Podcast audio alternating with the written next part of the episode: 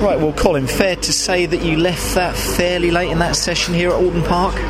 Yeah, it was a tricky session uh, for, for me, Mike. The um, had a slight issue with, with the car through through the session, and uh, you know we just got on top of it that, that last run. So um, the, yeah, the frustrating thing with the pace was in the car, but I just had my hands tied. So. Uh, you know, pleased that I was able to show the potential of the car and, um, you know, be, be at the sharp end of the yeah, grid. it's slightly frustrating for you then. Were you able to diagnose the problems that you had then during that red flag kind of break that you had in qualifying, Colin? Yeah, yeah, we were. The guys were working away every time I come in to try and to try and improve the situation, and uh, yeah, we just got on top of it on, in the nick of time. So. Um, yeah, it's a, it's a really good job by the team because you know I so easily you know, I was languishing at the bottom of the times for most of the sessions. So, um, you know, I didn't think I was able to improve, but you know, to go from 21, 21st to 4th is yeah, that was that was a bit because we were wondering what was going on. Obviously, looking at the clocks, to, uh, uh, Colin, with you down where you were. Um,